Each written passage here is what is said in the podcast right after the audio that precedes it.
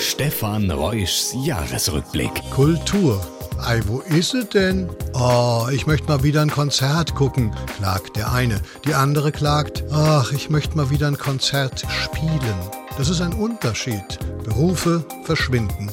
Aber fröhlich weiter. Beethoven ist tot, ja. Jedoch seine zehnte Symphonie, wir pfeifen sie ja alle von den Dächern, wurde von künstlicher Intelligenz vervollständigt. Das Problem ist sowieso nie die künstliche Intelligenz, es ist immer die mangelnde. Verhüllte Welten 2021.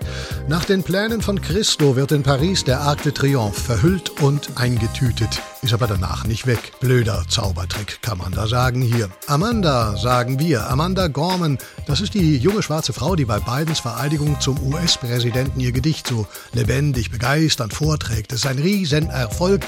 Gormans Gedicht wird sofort in viele Sprachen übersetzt, auch ins Niederländische. Nur, jetzt mal abgesehen davon, wie kommt jemand auf die Idee, irgendetwas ins Niederländische?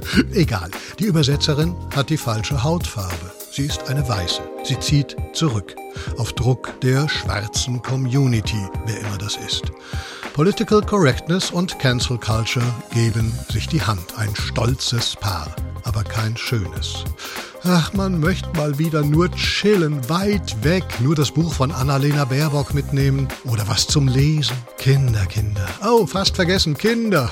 2021 Kitas, Schulen, Kinder wurden fast vergessen. Ja, am nachhaltigsten von den zuständigen Ministerien. Die konnten, weil Homeschooling noch einen Hauch beschissener funktionierte, da konnten die sich die Schule zurechtlügen zu einem schönen, behüteten Ort. Die nun ehemalige Bundesbildungsministerin Anja Karliczek sagte mit Blick auf die Schulen, Mittelmaß kann nicht unser Anspruch sein. Aha, aber es wäre ein erster Schritt.